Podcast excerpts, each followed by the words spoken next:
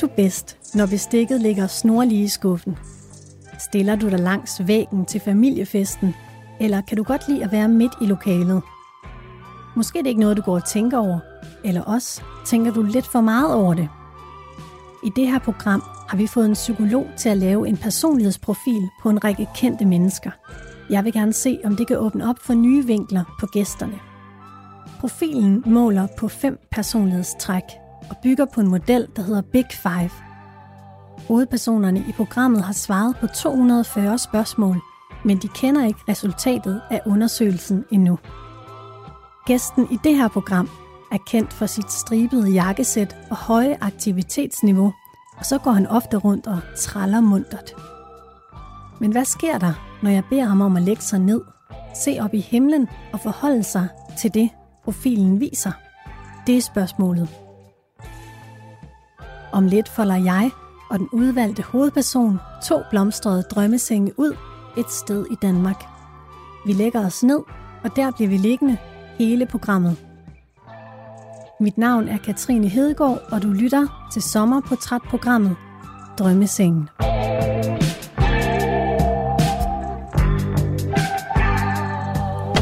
Ja, men så er de øh, herinde. Altså, drømmesengen er her i, Ja, i, uh, inde i bilen? Ja. Okay, det er faktisk rigtige drømmesenge. Det er sådan en rigtig gammel noget. Ej, hvor hyggeligt. Man bliver helt nostalgisk. Ja. Altså det første, jeg tænker, når jeg ser den her drømmeseng, det er, at jeg er på Samsø sammen med min faster øh, som barn. Hun havde nemlig lige præcis sådan nogle drømmesenge her. Nå, Så øh, det, det er helt det, det er total nostalgi. Altså de fås jo også i nogle nyere og sådan måske lidt mindre charmerende modeller, men de her, de er altså virkelig skønne. ja, det er det. Og så, øh, men jeg går lige ud igen og henter et par kaffekopper, Okay. fordi så øh, tænker jeg måske, at vi kunne finde et godt, et godt hjørne her, hvor vi kan kigge ud over vandet og de store horisonter. Ja. Det er Havnsø Havn, du kan se derinde. Ja. Og øh, så kigger vi ud over Sejrøbugten, og først har vi Nækslø, Nexlø, ja. som ligger lige der. Og det er den færge, du kan se, der kommer sejlende. Den kommer ud fra Nækselø. Og så, hvis du kan skimte lige til højre fra Nækselø, længere væk, Ja. ja. der har du Sejrø. Okay, det er helt derude, ja. Det var derude, John Mogensen sad og skrev, så længe jeg lever, og nogle af de andre. du bad mig om at, at, tage, at tage dig med et sted hen, hvor jeg følte mig lykkelig og, og tryg. Og det, det gør jeg her. Er det her? Det kan det godt. Jamen altså, det kan være her. Vi kan Ja. også rykke lidt længere ned. Det er meget fint med lidt lag. Det er måske meget godt her. Jeg tænkte nemlig, det var godt her. Der er lidt Ja. lag til begge sider. Og så er det jo sådan, at man skal gøre det på en bestemt måde. Se. Har I gjort det forkert nu? Ja. Har I det? Ja, du skal, du skal have... Du skal lige have den ind igen. Det er faktisk slet ikke så nemt at slå sådan en drømmeseng ud. Nej, det er det ikke. Du skal have dem der op først, ja. Ja. Og Altså, den der skulle også have været i. Ja, den skal lige ned igen. Men den må kunne gå ned der nu. Sådan der. Og så sådan der, ja, lige præcis. Ja. Og så går den... Nej, og med blomster på det hele. Det er flotte. Bum, bum. Bam, bam, badi, ding, dang. Skabalu, ding, ding, dang. Ah, ja. Ja. Hvordan er det at ligge her? Det er dejligt. Altså, jeg har hele mit liv drømt om en dag at få et sommerhus. Helt ved vandet. Det er ikke fordi, jeg sådan lever ekstravagant ellers, men lige præcis den ting har jeg altid drømt om. Og det lykkedes så her for nogle år siden at købe det her sted. Og øh, jeg elsker at være her. Og jeg elsker den ro, der kommer i sjælen, når man kigger ud over vandet og ser horisonten derude, og ikke mindst skyerne. Og alle de skyformationer, der er, de, de, de skifter hele tiden, og de øh, er aldrig ens. Og om aftenen er det øh, altså, helt fantastisk, det lys, der er. Også om natten, og også nu om dagen. Altså, man, man er virkelig til stede i universet her, øh, med, med elementerne. Det, det, det giver mig en stor indre glæde. Ja, man kan sådan... Man kan nærmest høre det på dig, når du kommer ned her, så Ja, roen puh. sænker sig. ja det gør den. Ja. Og det, øh, det er faktisk dejligt, og det er ikke noget, jeg under mig selv ret tit, fordi der sker hele tiden noget i mit liv. Der er hele tiden et sted, jeg skal hen, eller nogen, jeg skal være noget for, eller noget, jeg skal gøre, eller bagud med, eller opgaver, jeg har. Så det med bare at, at sidde og være, i stedet for at præstere og gøre, det er en kæmpe luksus, faktisk. Jeg er også meget taknemmelig for, at du giver dig tid til det her. Når jeg sådan har læst op på det, så bliver jeg sådan helt forpustet over alle de ting, du har gang i. Det er helt imponerende. Ja. det, det er godt nok vildt, altså. Jeg er glad for, at du har tid til det her. Det har jeg, og, eller det tager jeg, fordi jeg, jeg synes, det var en, en, en sjov idé at sidde på en drømmeseng og snakke om vigtige ting i livet. for vi må ikke glemme at, at, at stoppe op og reflektere lidt over alt det foregår. For hvis det hele tiden bare foregår, fordi det foregår, og så en dag er det slut, så ved vi jo ikke, hvorfor det foregik. Nej, det er rigtigt. vi, vi er nødt til at, at, at have den eftertanke med i, i sjælen, synes jeg. Søren Sigurd Barrett, du fødte den 20. januar 1967. Du blev født i Rødovre, men blev bortadopteret ved fødslen af et, et lærerpar fra Viborg, hvor du er opvokset. Du øh, begyndte at spille klaver, da du var to år, og skrev din første sang allerede, da du var seks år gammel. Så har du øh, sidenhen studeret musikvidenskab på Aarhus Universitet med speciale i russisk rock. Det synes jeg er ret sejt. og så fik du dit, øh, dit sådan folkelige gennembrud med Sigurds bjørnetime. Og siden da, der har du fungeret som historiefortæller og som foredragsholder. Du har lavet fortalt bibelhistorie om nordiske guder, om græske guder og den store Sigurds Danmarks historie har ja. du lavet. Og senest om, om genforeningen. Privat, der har du seks børn. Ja. Du har fem børn med din første kone, Winnie. Ja. Og så har du et barn med din nuværende kone. Ja, faktisk en mere på vej. Er det rigtigt? Ja. Tillykke med det. Ja, tak. Inden vi mødtes her, Sigurd, der har du svaret på 240 spørgsmål. Ja. Og du har jo selv svaret på spørgsmålene, så det er dit eget selvbillede, vi kigger ind i nu. Okay, spændende. Hvordan? Og lidt angstprovokerende. Ja. ja, ja. Men kom med det. Ja. Men jeg vil starte med at spørge dig om, øh, hvordan har du det i sociale sammenhænge? Jeg har det skide godt. Jeg elsker at være i sociale sammenhænge. Jeg lever sådan set af at være i sociale sammenhænge.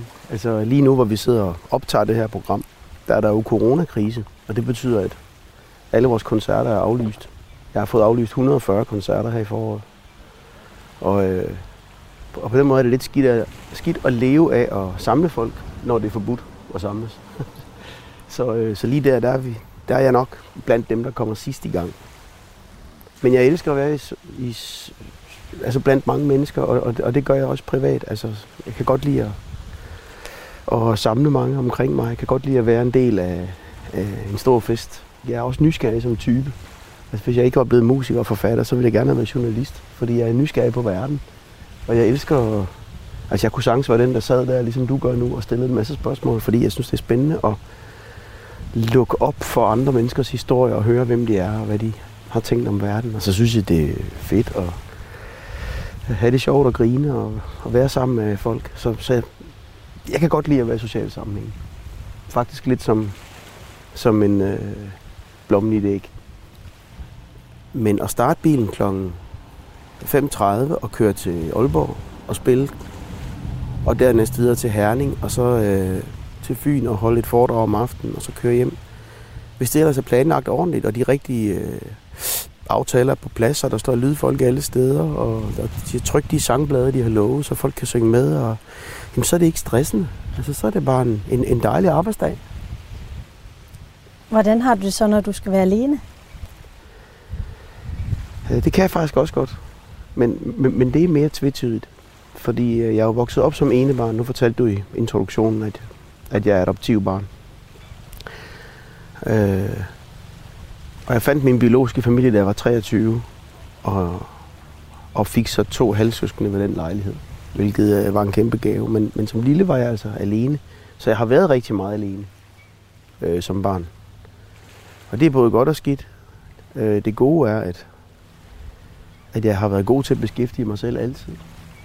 Øh, jeg tror også, det er det, der ligesom har været baggrunden for, at jeg skaber så meget, at, at, at det var ligesom det, jeg gjorde, når jeg var alene som barn. Der var ikke nogen at lege med, og mine forældre, min far så tv-avis, og min mor skrællede kartofler, og vaskede op, og jamen, så måtte jeg jo finde på noget. Og det var jo at sidde og skrive og finde på og lege og så videre. Så jeg har altid været god til at, at beskæftige mig selv, men der er også noget eksistentielt øh, øh, farligt ved at være alene. Eller sådan øh, lidt, lidt angstprovokerende, eller... Øh, hvad, hvad altså, er det, der er farligt? Ja, altså, vi fødes alene, og vi dør alene. Og, og jeg tror nok, at ensomheden for mig er en, øh, både en, en ven og en fjende. Altså jeg var de første seks måneder af mit liv på et øh, øh, St. Lukas stiftelsen i København. Altså i dag et hospice, dengang var det sådan et, et hjem, der tog sig en, altså en diakonissestiftelse, et sted, hvor de tog sig af børn, indtil de kom hen til deres plejefamilier. Og da jeg senere mødt øh, en af dem, der passede på mig, en sød dame, der hed Kirsten, som sagde, at de havde tid til at give os mad og skifte os. Og, altså det var sådan en ro, ro regelmæssighed og renlighed. Men der var ikke så meget tid til at sidde og nusse og synge og, øh, og så videre. Så jeg tror, jeg har været, altså følt mig alene der. Og, og, og det er en af grundene til, at jeg, jeg er lidt bange for at være alene. På den anden side elsker jeg også at være alene. Så, så det har øh, en, en dobbelthed i sig. Det svarer mig godt overens til det, du, du har svaret i, i det her spørgeskema også, hvor der står her. Vil du høre, hvad der står? Ja. Sigurd er enormt, er enormt varm og imødekommende over for andre mennesker. Han udstråler positivitet og skaber nemt relationer, samt har et stort behov for at have mennesker omkring sig. Så stort, at han kan have svært ved at være alene. Ja. Det synes jeg er rigtigt. Ja. Og det er også rigtigt, at kan have svært. Fordi det er ikke sikkert, at jeg har svært ved det. Nogle gange så elsker jeg det. Øh, ja. og, og, og det er tit en mangelvare i mit liv, for jeg er nærmest aldrig alene. Nej. Øhm, men, øh, men jeg kan have svært ved det, men jeg kan også virkelig nyde det. Og jeg tror egentlig i virkeligheden, at jeg også har brug for det. Fordi det er jo der, man kan have, altså, samle stof til eftertanke og, og reflektere over alt det, der er sket. Tror du, den der følelse fra da du var 0 til 6 måneder gammel, altså tror du, det er en, der har gemt sig i din krop? Eller er det noget, du sådan... Altså, er det en følelse, der sidder i din krop? Ja. Ja. Jeg er slet ikke i tvivl om. Altså, jeg tror, de første måneder af ens liv er helt afsindelig vigtige. Og nu har jeg jo øh, mødt min biologiske mor øh, for øh, mere end 30 år siden. Nej, det er faktisk præcis 30 år siden i år. Hende mødte du i 1990. Præcis. Og øh, ja, hun havde sine gode grunde til at, at gøre, som hun gjorde. Og jeg er da glad for, at det ikke var en abort, der blev løsningen på det. Så, øh, så jeg bebrejder hende ingenting overhovedet. Men når det er sagt, så, så var det da helt sikkert ikke et optimalt øh, startforløb for et lille barn at, at ligge der øh, alene. Hende der Kirsten, som har passet mig, da jeg var helt lille, fortalte, at jeg lå ved siden af Peter Rickardt, Paul Rickards søn. Nå. Fordi øh, Paul Rickard, han var ude at turnere, så så blev hans søn altså anbragt der. Okay, det er barske øh, løjer. Ja, det er barske. Men man så jo anderledes på, øh, på barndommen dengang. Altså små børn var nogen, der skulle, de skulle bare passes. Og så videre. I dag der går vi jo helt vildt meget op i deres trivsel, og, hvilket jo er fantastisk. Men øh, altså, det gjorde man jo ikke på samme måde dengang. Men så kom jeg altså, da jeg var 6-7 måneder gammel, til, til det her lærerpar, Bent og Gytta i Viborg, som bare var så kærlig Jeg tog sig så godt af mig, og, og, og jeg var virkelig deres ønskebarn. Og, og det var en kæmpe, kæmpe lykke. Øh, så på mange måder er det en, en solstrålehistorie, synes jeg, når man, når man ser på det. Ja. I den store sammenhæng.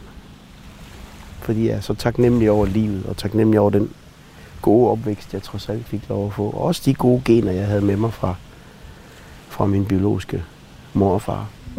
Jeg skal lige høre, hvordan ligger du, Sigurd? Jamen, jeg ligger fint. Okay, Ja, ja. det er godt. Ja, ja, det gør jeg. Det er godt. Der skal mere til at vælge mig af pinden end en drømmeseng. Jeg vil prøve at læse lidt op for dig her. Ja. Sigurd er meget energisk og har hele tiden gang i noget.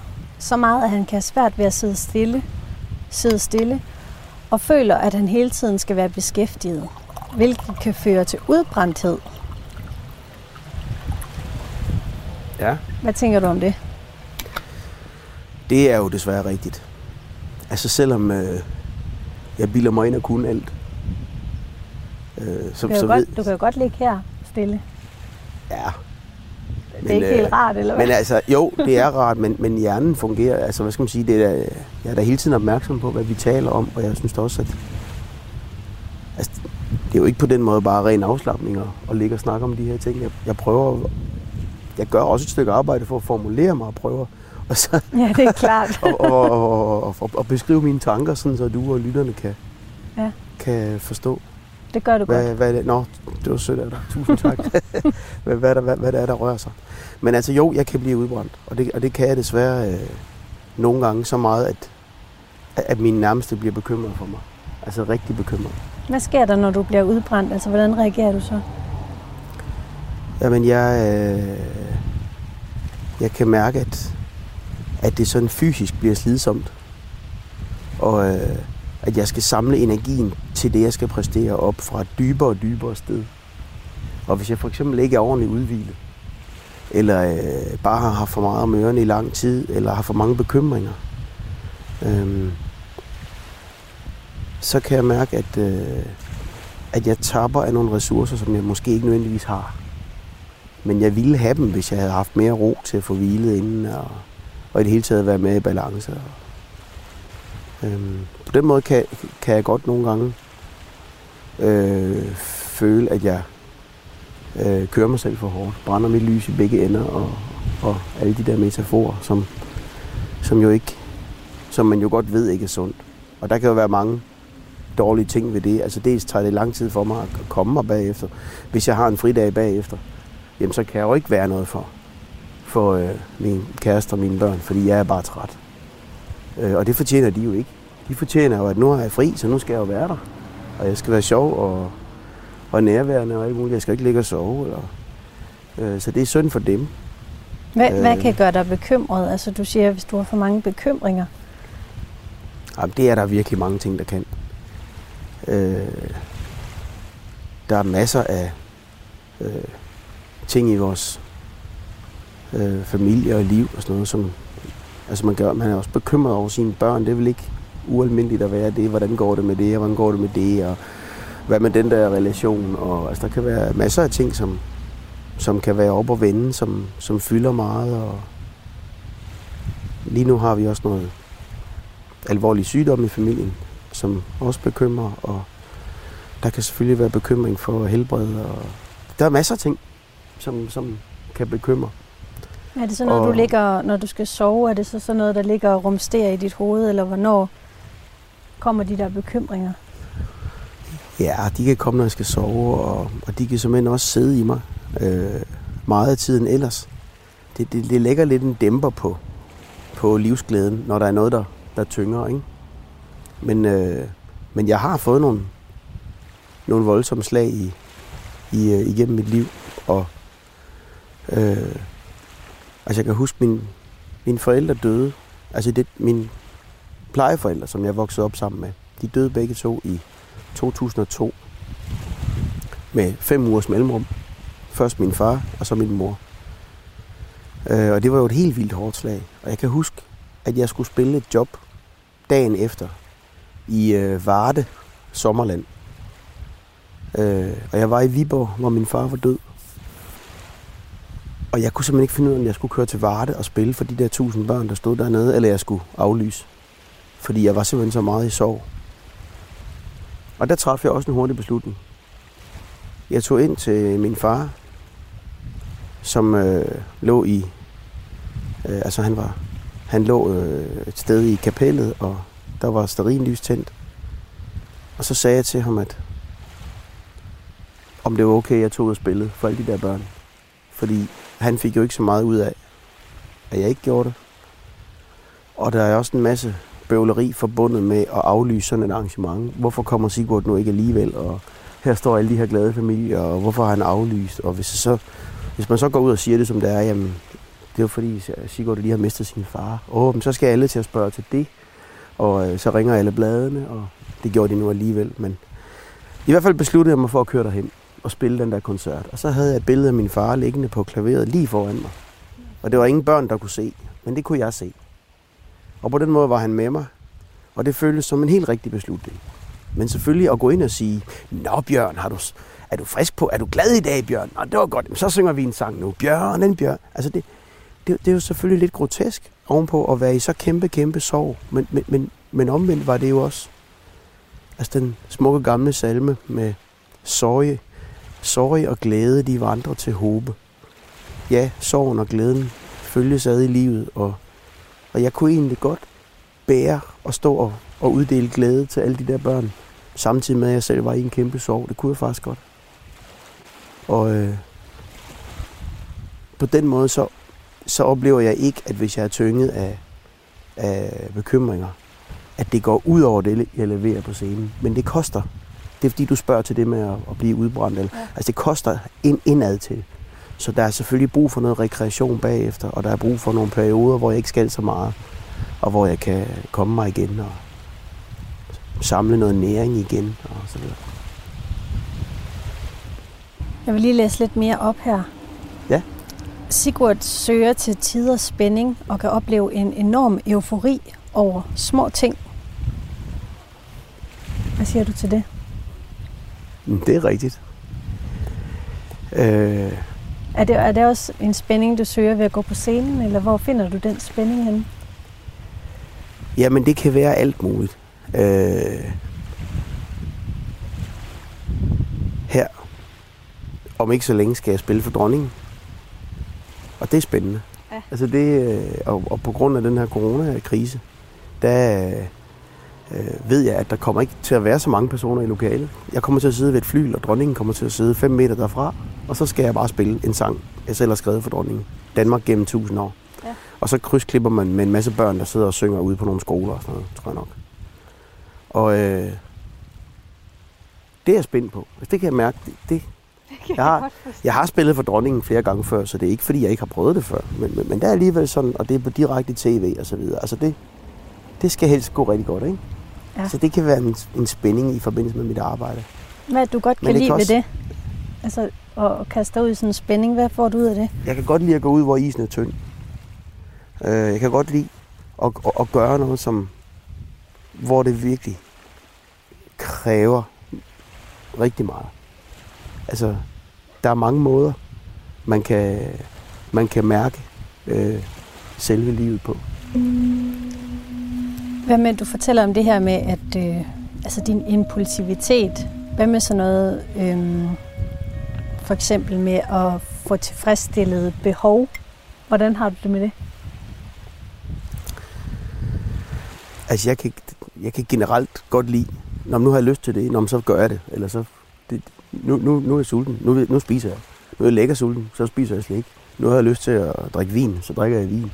Altså, der er mange af de der behovstilfredsstillelses ting, øh, hvor jeg synes, livet har lært mig, at den sande lykke, den ligger faktisk i begrænsningens kunst. Altså den sande lykke, øh, som jo i øvrigt ikke er en vedvarende tilstand, men kun noget, man kan opleve momentvis, men, men den ligger i at finde en balance. Fordi det kan være dejligt at drikke noget rødvin, men, men hvis man gør det for tit, så, så, øh, så er det ikke dejligt, så er det destruktivt. Er det svært ved at finde balancen? Og lige, og lige så med, om jeg er svært ved at finde balancen? Jeg vil sige, at jeg øver mig. Og jeg er i hvert fald bedre til det, end jeg har været. Og jeg synes egentlig også, at hvis det kan lykkes at finde en balance, hvor, hvor det lykkes meget af tiden, og så nogle gange så lykkes det ikke, jamen, øh, så, så er det også øh, fint. Altså lige nu er jeg for eksempel i gang med at tabe mig. Øh, jeg har i lang tid ikke prioriteret mit helbred særlig meget. Jeg har bare drønet rundt og spillet koncerter og indspillet plader og skrevet bøger og været der for min kæreste og vores lille baby og de andre børn. Og øh, ikke prioriteret mit helbred overhovedet. Tænkte om det, det er der ikke tid til. Men, men så er det gået op for mig, at og det var faktisk en af mine store piger, som sagde til mig om far, det gør simpelthen så ondt i hjertet, at du ikke passer på dig selv. Mm. Og så tænker jeg, at i virkeligheden er det jo også meget vigtigere. Fordi hvis jeg arbejder mig selv ihjel, eller knokler mig selv ihjel, og dør før tiden, eller får livsstilssygdomme, sukkersyge eller et eller andet, hvilket jeg gudskelov ikke har, men det kunne jeg jo få, øh, jamen så, så kan jeg jo ikke være der for mine nærmeste. Og så, så en gang, når jeg ligger under jorden, så kan de kigge på alle mine bøger og sige, nå, nå, det var så vores far, han skrev alle de her bøger og sådan noget, men, men han var der ikke for os, og han døde alt for tidligt. Det har jeg selvfølgelig ikke lyst til. Og jeg ved, jeg var der, da børnene var små, og jeg prøver også at være der nu. Og jeg tænker også, at hvis jeg passer på mig selv, så er der chance for, at de har mig i, i flere år. Plus at jeg selv gerne vil vandre rundt på den her dejlige jord, i stedet for at, at arbejde mig selv ihjel. Så derfor prøver jeg nu at tabe mig, og jeg prøver at, at, at finde en sund øh, livsstil. Og det lykkes faktisk øh, lige, godt lige nu. Altså jeg oplever med den slags ting, jeg har prøvet det før, at enten er man i en god spiral, eller også er man i en dårlig spiral. Og når spiralen er god, jamen så, så kører det jo bare. Så får man lavet sin øh, fitness hver dag, og øh, spiser den der dejlige salat, og siger nej tak til kagen, og alt det der, ikke? Og andre gange, når det går i en dårlig retning, jamen, så bliver det jo til tankstationsmad, og så gider man ikke rigtig at røre sig, og så kører det bare den, den forkerte vej. Men lige nu kører det en god vej, så det synes jeg er godt. Der står her i forhold til, den, den, øh, den siger noget om emotionelle reaktioner, altså hvordan vi, hvordan vi arbejder med vores følelser. Ja. Og så står der her, Sigurd er som udgangspunkt afbalanceret og, og kan håndtere de fleste situationer, situationer uden at, at opleve bekymring. Blive over, overvældet af negative følelser eller miste overblikket. Han har dog tendens til at lade sig styre af sine behov og har brug for umiddelbar tilfredsstillelse. Dette kan medføre pludselige indskydelser og måske uhensigtsmæssige beslutninger. Det passer jo meget godt med, med det, du arbejder med i hvert fald. Ja, det jeg lige har sagt, ja. Ja, ja. ja, ja. Ja, og så kender jeg jo også efterhånden konsekvensen af det. Altså, jeg ved jo udmærket godt. Altså, hvis vi for eksempel tager den der spiseting, altså i øjeblikket, hvor jeg holder mig væk fra øh, usund mad, så ved jeg også godt, at hvis jeg siger, ej, skidt med det, lige nu er jeg på færgen, øh, på vej på et job, jeg, jeg køber lige en fransk hotdog, så ved jeg godt, at den franske hotdog, den smager simpelthen så godt. Og så får jeg lige lyst til at tage en på vej hjem også. Og måske to næste dag. Og så er jeg ligesom faldet i. Hvor jeg mens lige nu, hvor jeg siger nej, indtil jeg øh, er kommet ned på den vægt, jeg synes er min idealvægt, så, så spiser jeg simpelthen ikke franske hotdogs. Det er simpelthen et no-go. Øhm, så jeg ved godt, hvad konsekvensen er, at hvis man falder i med noget, øh, så kan konsekvenserne være øh, store, og der findes jo også nogle, nogle konsekvenser, der er væsentligt øh, større end det med den franske hotdog. Så der er nogle, øh, der er nogle fristelser her i tilværelsen, man må sige, det der, det, det er bare et no-go. Jeg har for eksempel aldrig røget hash. Jeg har altid tænkt, om øh, jeg, jeg er typen, der garanteret ville synes, det var mega fedt at blive skæv og, og få alle mulige fede visioner. Og, jeg ved ikke, men jeg har aldrig prøvet det i mit liv. Aldrig nogensinde. Øh, og jeg er glad for, at jeg ikke har prøvet det. Det betyder ikke, at jeg dømmer andre, men, men jeg er bare glad for, at det er da i det mindste noget, jeg ikke skal slås med. Og, og prøve at skulle undgå og sådan noget. Ja, det er godt, du ved det. Jeg synes, at vi skal gå lidt videre til... Øhm, du har svaret på en masse spørgsmål. Du har nok ikke været klar over, at det har været det, du har svaret på, men du har svaret på en masse spørgsmål, som fortæller noget om, hvordan øh, du opfatter din egen åbenhed. Ja. Altså det har noget at gøre med fantasi, æstetik, åbenhed for følelser, åbenhed for værdier. Ja. Hvordan, øh, hvordan har du det med at dagdrømme? Jeg lagde godt mærke til, da jeg besvarede de 240 spørgsmål, 240 spørgsmål forud for det her interview, at der var rigtig meget omkring dagdrømmen. Der var mange spørgsmål, der handlede om det. Og hvor jeg tænkte, om jeg vide, om den psykolog, der har udtænkt de spørgsmål, øh, interesserer sig specielt meget for dagdrømme. Eller kan vide, om, om andre mennesker dagdrømmer meget mere, end jeg gør. Eller kan vide, om jeg egentlig dagdrømmer mere, end jeg er bevidst om. Fordi i hvert fald så tænker jeg, var dagdrøm. Altså når jeg hører ordet dagdrømme, så, så ser jeg et billede af en, der sidder og, og bare tænker på noget helt andet, og ikke er til stede i det, der foregår. Og, og, og det gør jeg, synes jeg ikke selv, jeg gør ret meget. Men det er muligvis forkert. Fordi øh, øh, jeg synes også, jeg får at vide, at jeg tit ikke er nærværende. Altså, og det sker så åbenbart også nogle gange herhjemme i stuen, altså når nogle af børnene siger et eller andet, eller forklarer et eller andet. Og det synes jeg straks er et problem. Fordi jeg er interesseret. Nogle gange så spørger jeg om et eller andet, som jeg reelt virkelig interesserer mig for. Og så kommer der et svar, som jeg simpelthen ikke hører. Og jeg tænker, hvad er der, er der, hvad er der galt med mig, siden jeg ikke kan høre, hvad hun siger? Fordi jeg bilder mig ind og være god til at lytte. Og jeg har tit fået at vide, at jeg er god til at lytte. Men der er altså også et eller andet, der gør, at nogle gange så er min hjerne bare et andet sted. Og, og der har jeg bare lært at være ærlig, eller jeg prøver at være ærlig og sige, hey, vil du være undskyld, gider du ikke sige det igen? Jeg hørte det simpelthen ikke. Det synes jeg er det bedste, jeg kan gøre, i stedet for at spille skuespil og sidde og sige, ja, ja, ja, mm, og så videre. Og så øh, næste gang, så stiller jeg det samme spørgsmål. Og så sidder hun og tænker, men det fortalte jeg jo i går. Så mig, hører han ikke efter? Fordi så vil hun jo tro, at jeg ikke interesserer mig. Hvilket jeg gør. Men jeg ved bare ikke, om det er fordi, der er for meget ind i mit hoved. Altså om det ligesom er overloadet. Og hvis det er det, der er tilfældet, så har jeg jo en forpligtelse til enten at tømme nogle af tingene ud af hovedet, eller i det mindste sige, gider du ikke nok være sød og gentage det? Undskyld, men jeg hørte det simpelthen ikke. Altså, ja. Så hvis det er det, der er dragdrømmeri, så, så kender jeg det godt. Men at sidde en hel formiddag øh, og, og, øh, og, og kigge ud over vandet og, og ryge tre smøger, mens jeg drikker en kop kaffe, det kender jeg ikke til. Nej, det, det kunne jeg virkelig heller ikke forestille mig. Nej. Men vil du høre, hvad der står her? Mm. Der står øh, faktisk en meget fin Ryster sætning. lidt i bukserne. Nå, Nej, nej, nej. Sigurd drømmer med øjnene åbne. Han er ekstremt fantasifuld og ser hele tiden nye muligheder og får nye idéer. Han oplever ofte intense følelser og kan have svært ved at skille andres følelser fra egne, og dermed nemt blive påvirket af andres sindstemninger.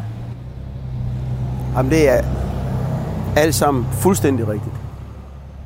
Altså, det, er- det er spot on. Fordi ja, jeg får idéer hele tiden. man kunne gøre det, man kunne gøre det, man kunne gøre sådan, man kunne gøre det. Ikke, det kunne da være fedt sådan og sådan. Altså, og, og, og mange af dem synes jeg bare er sjove. Nå, det var en sjov idé. Det kommer ikke til at ske. Nå, det var en sjov idé. Det kommer ikke til at ske. Og andre gange tænker jeg, ej, det der, det kunne fandme være fedt at, at gøre det. Men er det, Øh. de, er det de idéer, der forstyrrer, altså når du skal lytte efter, hvad dine børn, børn fortæller? Er det så fordi, der kommer idéer, eller hvad Ja, det? kan det godt være, og det kan også være det andet, hun er inde på med følelserne, fordi det er også rigtigt, at, at jeg er meget optaget af, hvordan dem, jeg er sammen med, har det. Altså, jeg kan ikke lade være med hele tiden lige nu, hvor jeg sidder her og taler med dig, selvom jeg ikke kender dig, og jeg har en vis tanke fokuseret på, hvordan du må have det. Om du nu er glad for at sidde her Det er jeg. i min sommerhushave. Jeg synes, det er så Og om dejligt. du, øh, men jeg kan se, at du smiler, og du, og du er sød til at sige en gang med en, en lille kompliment og sådan nogle ting. Så tænker jeg, at du er også god til at vise mig, at du har det godt, og dermed få mig til at slappe af på det punkt. Og det er jo vigtige ting. Så har man ligesom den overenskomst på plads. Men, øh, men hvis man ikke har det, så tager det jo fokus. Nå, er hun nu, øh, er hun nu ked af noget, eller synes hun, mine svar er for mærkelige, eller øh, synes hun, jeg er ugæstfri, og jeg ikke har budt hende et glas vand. Det har jeg før det ikke. Jeg har kun budt kaffe. Det, Vil du have vand? Nej, tak. Men altså på den måde er jeg, er jeg meget optaget af, hvordan dem omkring mig har, mig, har det. Og, og kan nogle gange ikke mærke, hvordan jeg selv har det. Eller jeg kan faktisk tit ikke mærke, hvordan jeg selv har det. Fordi jeg er så optaget af, hvordan har hun det, og hvordan har hun det, og hvordan har den det. Og fordi jeg jo er omgivet af mennesker hele tiden, så er der nok at gøre. Så øh, sådan nogle ting kan bestemt også fylde meget og gøre, at jeg, at jeg får en absence. Ja, altså fravær. Altså, at jeg, at jeg, at jeg, at jeg, at jeg mister nærværet, når der er nogen, der sidder og siger noget, og jeg ikke hører, hvad de siger. Jeg tror, det med at være så meget optaget af andres følelser, det, det, det, det, det strækker sig tilbage til min, min barndom. Det der med at være øh, først ligge seks måneder alene, og så komme til det her forældrepar, hvor, hvor jeg måske nok oplevede, at det var min opgave. Eller at, at altså, jeg skulle ligesom udfylde et behov, de havde for, at der var et barn i huset, og der var glæde, og der skete nogle sjove ting osv.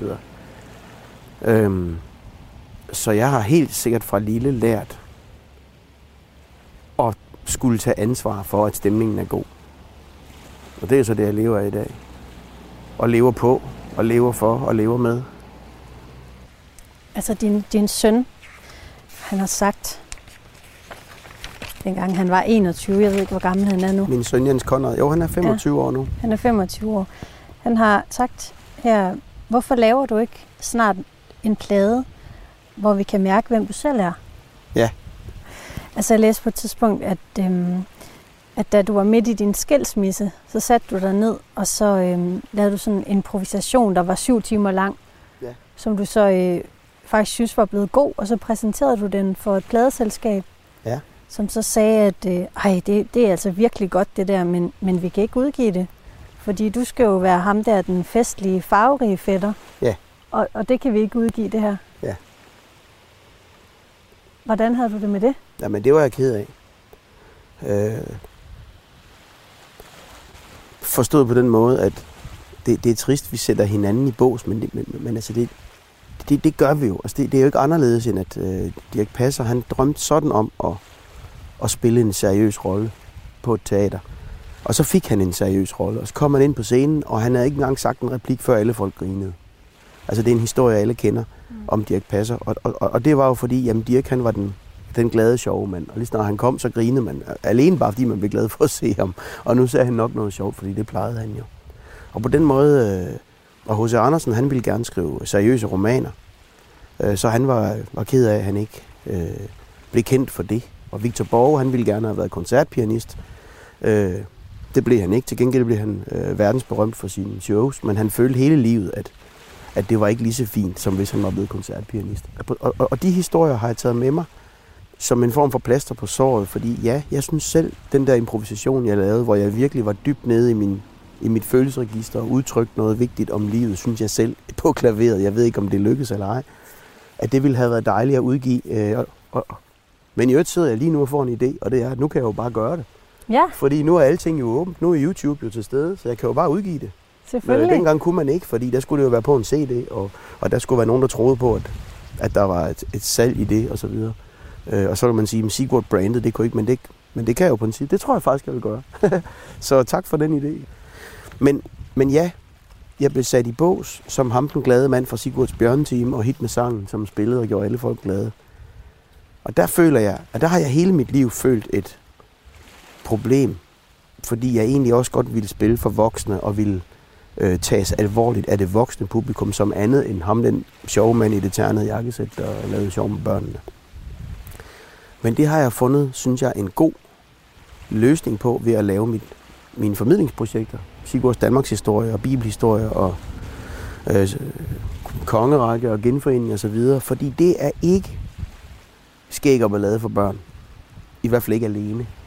Det er store fortællinger for alle, og det er for børn, og det er for voksne, og det er for bedsteforældre. Så i dag, når jeg optræder, der samler jeg hele familien i Danmark. Både børnene og de voksne og de ældre. Og der er også ældre mennesker, der kommer uden børn og børnebørn. Ja. Som bare, og på den måde synes jeg, det er lykkedes at få det hele til at gå op i en højere enhed.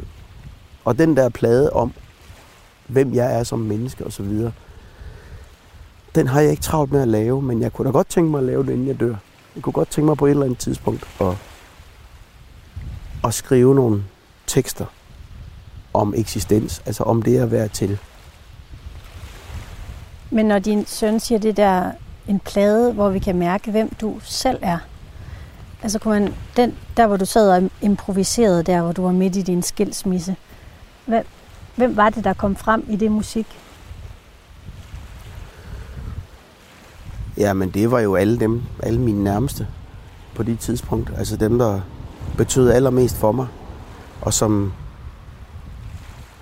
som jeg synes, jeg, øh, hvor jeg havde alle mulige følelser i klemme, og, og der var alt muligt, der var svært, og, Og der var noget, der var godt, og der var noget, der var forfærdeligt. Og der, kunne man, der høre, var, kunne man høre det i musikken? Ja, det tror jeg.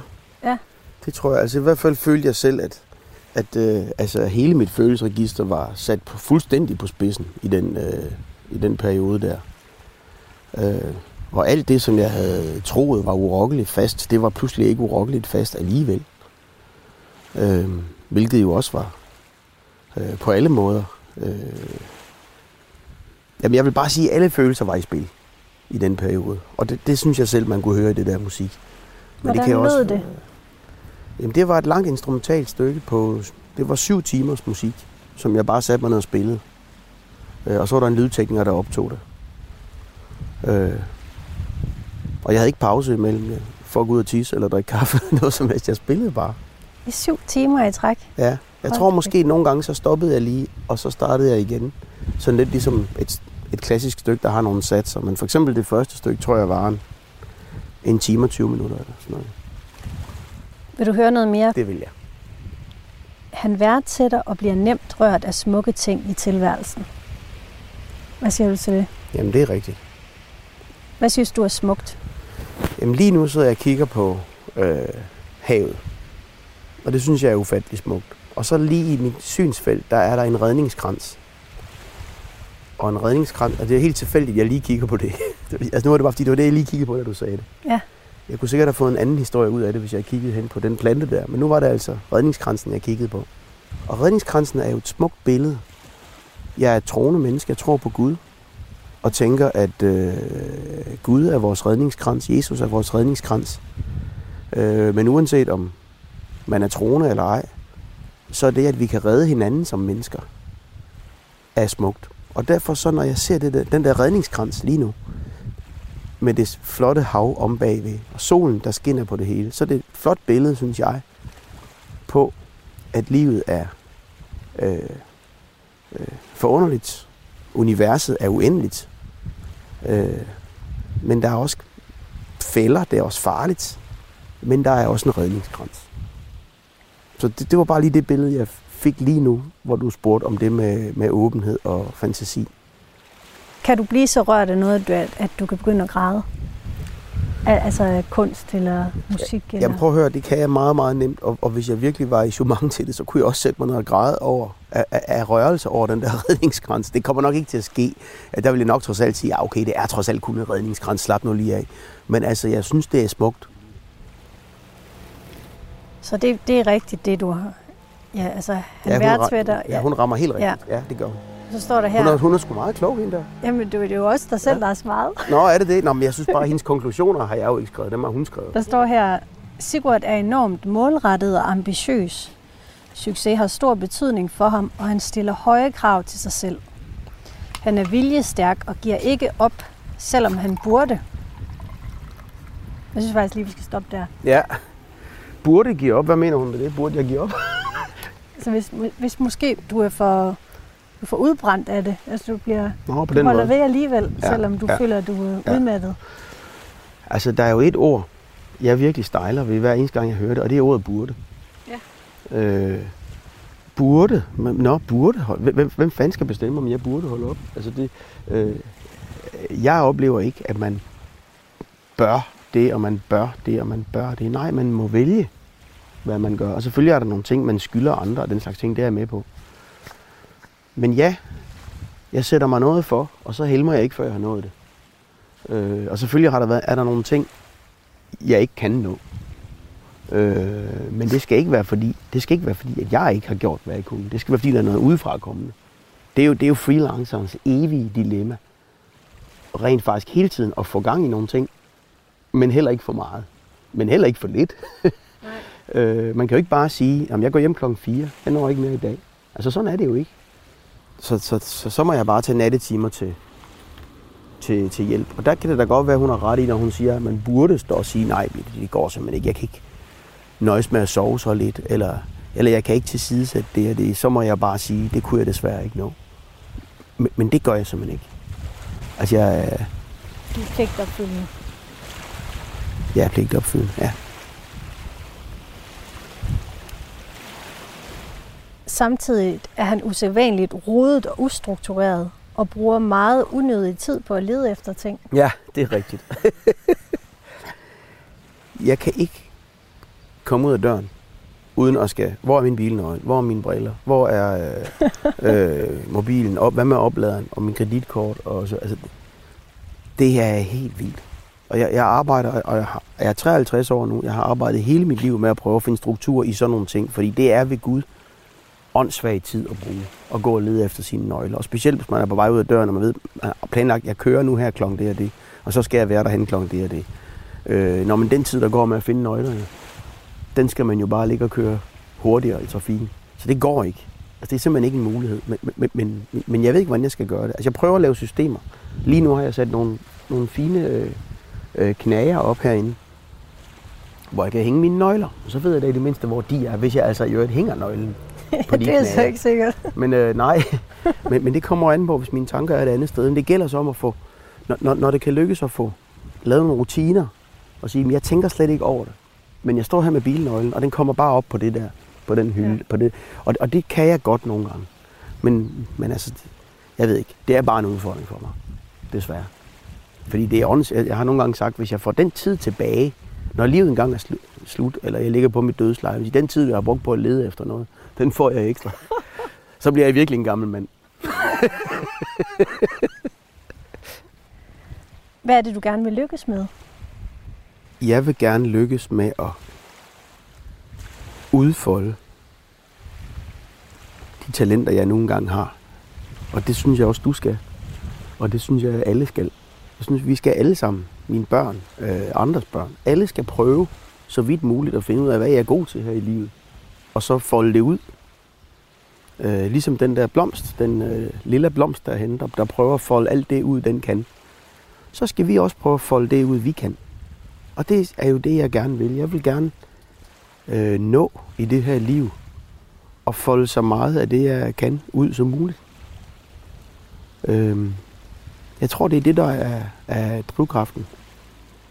Jeg tror, det er udsprunget et andet sted. Det er udsprunget ved, at jeg som barn følte, at min eksistensberettigelse, det var at præstere. Altså, jeg skulle ligesom være den der søn, mine plejeforældre ikke selv havde kunnet få.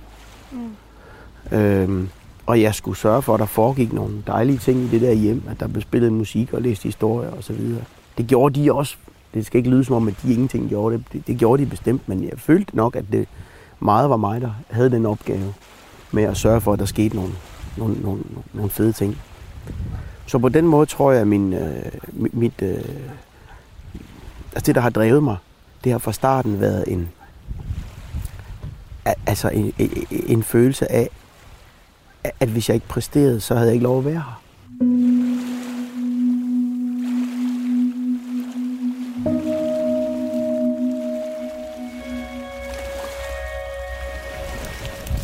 Sådan tænker jeg ikke mere.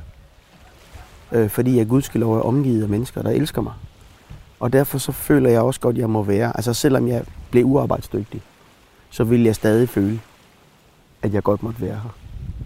Så nu i dag er det mere, og det synes jeg er en sundere, øh, altså jeg føler, at jeg er kommet et sundere sted hen på, på det punkt, at jeg udfolder mine ting, fordi jeg har lyst, og fordi jeg kan. Og fordi jeg møder en masse mennesker, som siger, hvor er det godt, du har skrevet Danmarks historie, nu vil vores søn overse gravbaldmanden. Eller øh, hvor er det fedt med de der bibelhistorier, øh, vi bruger dem i vores undervisning hen på skolen. Det er mit, min, min drivkraft i dag. Og den er selvfølgelig langt sundere, end at hvis ikke man gør det, så må man slet ikke have lov at eksistere. Hvad er det, der sætter baren for din succes nu? Eller hvem sætter den? Øh, hvor, hvor, hvor, hvor, hvor, hvor langt man kan gå med noget, det, det, det ved det er der ingen af os, der ved. Altså jeg, jeg ved bare, at hver gang jeg får en mulighed for at prøve at gøre noget, som jeg tænker, det der, det tror jeg faktisk, jeg kan. Så får jeg lyst. Det er ikke, det er ikke anderledes end en lille barn, der, øh, der siger, måske kan jeg kravle op på den der rutsjebane. Nu prøver jeg. Og så prøver man at kravle op i stigen. Og enten så kommer man op, eller også så falder man ned. Eller også så kommer man halvvejs og tænker, at jeg tør ikke gå længere, nu går jeg alligevel ned. Risikoen er for stor. Det er ikke spor anderledes end det. På den måde er vi jo stadig børn. Det er meget sjovt. Du siger det, fordi psykologen har sagt, at det er sådan lidt en Peter Pan-profil, det her. Mm. ja. Du har lidt en Peter Pan-profil. Ja. er det rigtigt? Og hvad er det, På der en kendt? positiv måde. Ja. Altså en, en voksen, der... Eller et barn, der ikke rigtig vil være voksen. Altså, jeg vil gerne være voksen i forhold til at tage ansvar. Ja. Børn skal jo ikke tage ansvar. Udover altså det ansvar, de nu kan. Altså, de, skal ikke grundlæggende tage ansvar. Det skal vi voksne. Og på den måde vil jeg i den... Altså, det der med, at jeg bare er et stort legebarn, og jeg bliver aldrig voksen og sådan noget. Jo, altså, det er sjovt at sige, ikke også? Men selvfølgelig er det. Jeg må lige sige, jo, jeg er i den grad blevet voksen i forhold til øh, at, at tage ansvar for øh, mit liv og mine nærmeste og, og mine handlinger osv. Men, men ja, når det er sagt, så er det fuldstændig rigtigt. Jeg, jeg føler ikke, at barndommen er et overstået kapitel. Jeg føler, at barndommen er fuldstændig nærværende. Øh, fordi det, som barnet kan, og som jeg synes, vi voksne kan have enormt meget glæde af, ikke at lægge fra os, det er evnen til at lege. Lejen er en enorm vigtig ting i menneskelivet.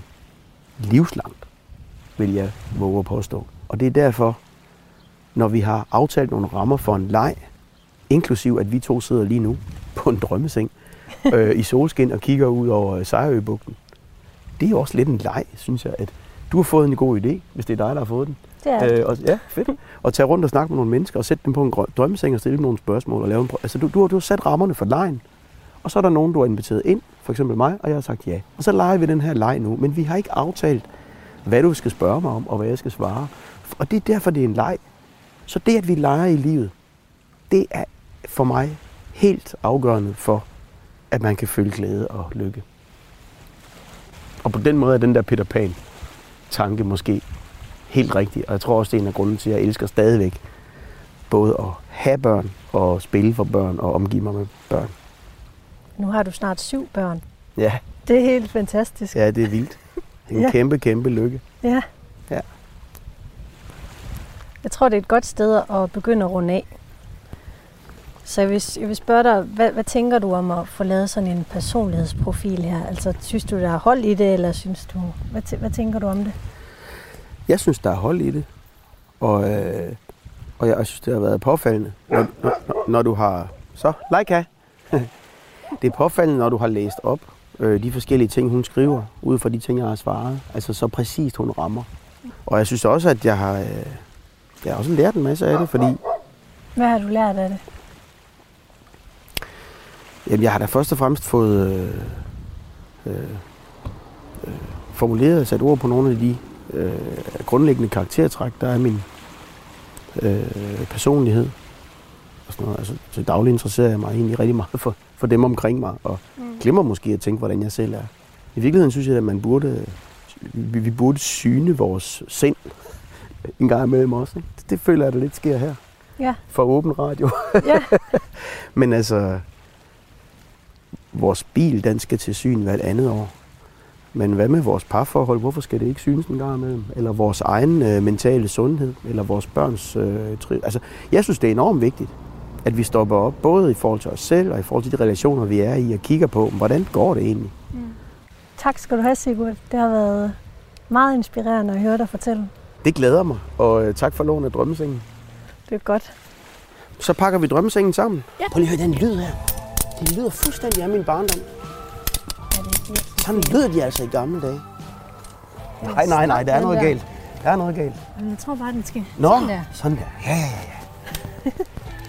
bam, bam, bada, badi, badi, ba. Bibidi, bidi, bim, bim, Jeg lader kroppen stå her. Er det okay, Sigurd? Det er så fint. Det har været hyggeligt. Ja, det har det godt nok.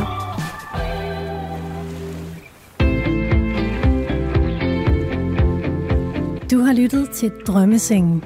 Dagens gæst var Sigurd Barrett. Tak til psykolog Charlotte Råby Jacobsen, der stod for analysen af personlighedsprofilen. Du kan finde alle vores programmer som podcast på radio4.dk eller der, hvor du normalt finder det, du lytter til. Mit navn er Katrine Hedegaard. Tak til Sigurd Barrett, og tak til dig, fordi du lyttede med. Lyt med igen i næste uge, hvor jeg inviterer en ny gæst med i Drømmesengen.